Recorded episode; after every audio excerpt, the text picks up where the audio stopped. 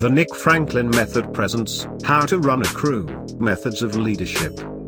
Curated by Nick Franklin. Read by one of his many virtual assistants. Chapter 1 Rules to keep in mind when you are a leader. What benefits the enemy harms you, and what benefits you harm the enemy. Whoever is more vigilant in observing the designs of the enemy in war, and endures much hardship in training his army, will incur fewer dangers, and can have greater hope for victory. Never lead your soldiers into an engagement unless you are assured of their courage. Know they are without fear, and are organized, and never make an attempt unless you see they hope for victory. It is better to defeat the enemy by hunger than with steel, in such victory fortune counts more than virtue. No proceeding is better than that which you have concealed from the enemy until the time you have executed it. To know how to recognize an opportunity in war, and take it, benefits you more than anything else. Nature creates few men brave, industry and training makes many. Discipline in war counts more than fury. If some on the side of the enemy desert to come to your service, if they be loyal, they will always make you a great acquisition, for the forces of the adversary diminish more with the loss of those who flee, than with those who are killed, even though the name of the fugitives is suspect to the new friends, and odious to the old. It is better in organizing an engagement to reserve great aid behind the front line, than to spread out your soldiers to make a greater front. He is overcome with difficulty, who knows how to recognize his forces and those of the enemy. The virtue of the soldiers is worth more than a multitude, and the site is often of more benefit than virtue. New and speedy things frighten armies, while the customary and slow things are esteemed little by them. You will therefore make your army experienced, and learn the strength of a new enemy by skirmishes, before you come to an engagement with him. Whoever pursues a routed enemy in a disorganized manner, does nothing but become vanquished from having been a victor. Whoever does not make provisions necessary to live, eat, is overcome without steel. Whoever trusts more in cavalry than in infantry, or more in infantry than in cavalry, must settle for the location. If you want to see whether any spy has come into the camp during the day, have no one go to his quarters.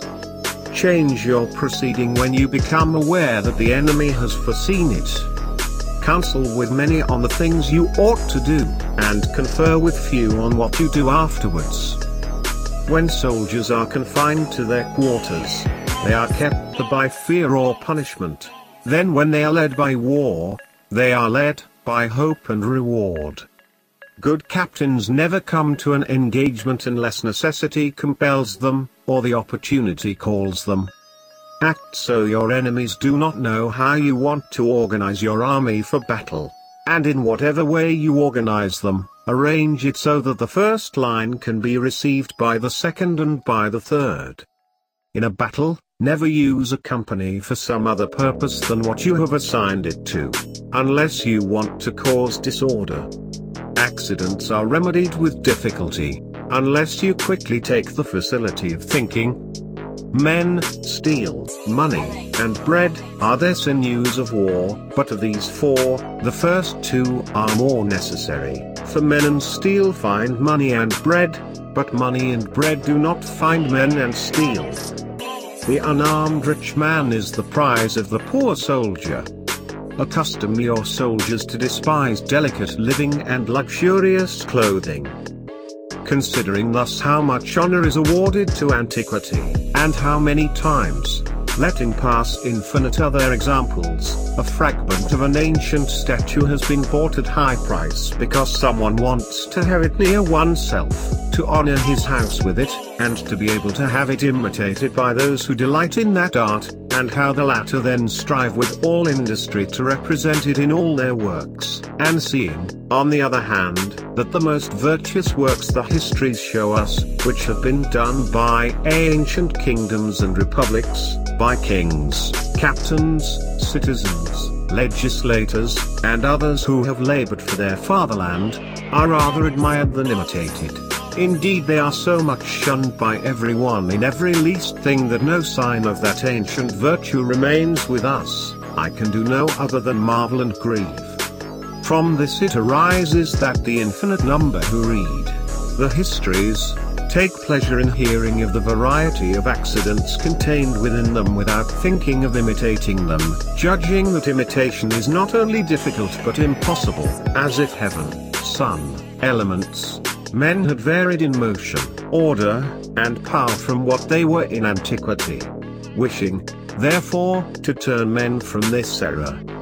For a monarchy readily becomes a tyranny, an aristocracy an oligarchy, while a democracy tends to degenerate into anarchy. So that if the founder of a state should establish any one of these three forms of government, he establishes it for a short time only, since no precaution he may take can prevent it from sliding into its contrary, by reason of the close resemblance which, in this case, the virtue bears to the vice. Men are driven by two principal impulses, either by love or by fear. Tags, driving forces, hate, impulses, love, men 355 likes like.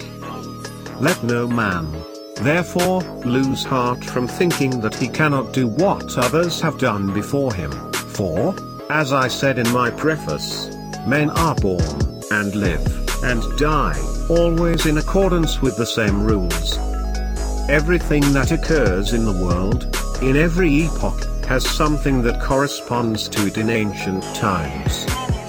Considering thus how much honor is awarded to antiquity, and how many times, letting pass infinite other examples, a fragment of an ancient statue has been bought at high price because someone wants to have it near oneself, to honor his house with it, and to be able to have it imitated by those who delight in that art, and how the latter then strive with all industry to represent it in all their works, and seeing, on the other hand, that the most virtuous works the histories show us, which have been done by ancient kingdoms and republics, by kings, captains, citizens, legislators, and others who have labored for their fatherland, are rather admired than imitated.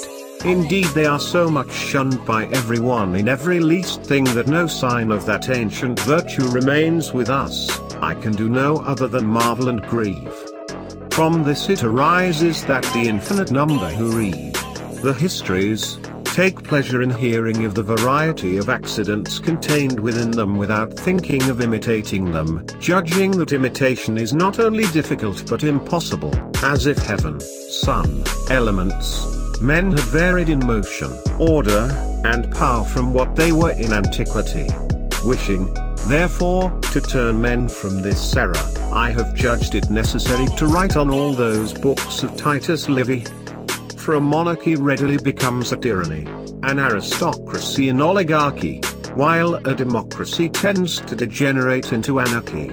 So that if the founder of a state should establish any one of these three forms of government, he establishes it for a short time only, since no precaution he may take can prevent it from sliding into its contrary, by reason of the close resemblance which, in this case, the virtue bears to the vice. Whether this has ever happened I know not, nor whether it ever can happen.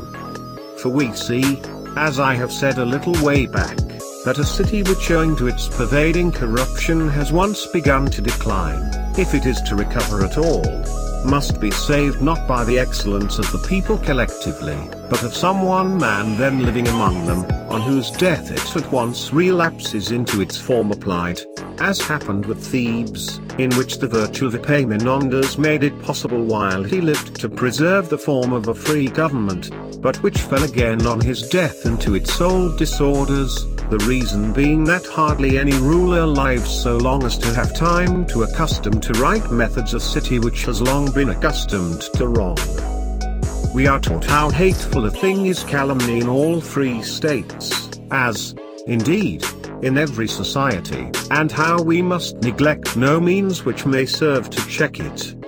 And there can be no more effectual means for checking calumny than by affording ample facilities for impeachment, which is as useful in a commonwealth as the other is pernicious. And between them there is this difference, that calumny needs neither witness, nor circumstantial proof to establish it, so that any man may be calumniated by any other, but not impeached, since impeachment demands that there be substantive charges made, and trustworthy evidence to support them. A new prince in a city or province of which he has taken possession, ought to make everything new. Whosoever becomes prince of a city or state, more especially if his position be so insecure that he cannot resort to constitutional government either in the form of a republic or a monarchy, will find that the best way to preserve his princedom is to renew the whole institutions of that state, that is to say, to create new magistracies with new names, confer new powers, and employ new men filling the hungry with good things, and sending the rich empty away. Moreover, he must pull down existing towns and rebuild them, removing their inhabitants from one place to another, and, in short, leave nothing in the country as he found it, so that there shall be neither rank, nor condition, nor honor, nor wealth which its possessor can refer to any but to him and he must take example from Philip of Macedon, the father of Alexander, who by means such as these, from being a petty prince became monarch of all Greece, and of whom it was written that he shifted men from province to province as a shepherd moves his flocks from one pasture to another. These indeed are most cruel expedients, contrary not merely to every Christian, but to every civilized rule of conduct, and such as every man should shun, choosing rather to lead a private life than to be a king on terms so hurtful to mankind. But he who will not keep to the fair path of virtue, must to maintain himself enter this path of evil. Men, however, not knowing how to be wholly good or wholly bad, choose for themselves certain middle ways, which of all others are the most pernicious, as shall be shown by an instance in the following chapter. In summary, hereditary principalities, which are inherited by the ruler. Mixed principalities, territories that are annexed to the ruler's existing territories. New principalities, which may be acquired by several methods, by one's own power, by the power of others, by criminal acts or extreme cruelty, or by the will of the people, civic principalities, ecclesiastical principalities, namely the papal states belonging to the Catholic Church. The types of armies. Mercenaries or hired soldiers, which are dangerous and unreliable. Auxiliaries, troops that are loaned to you by other rulers, also dangerous and unreliable.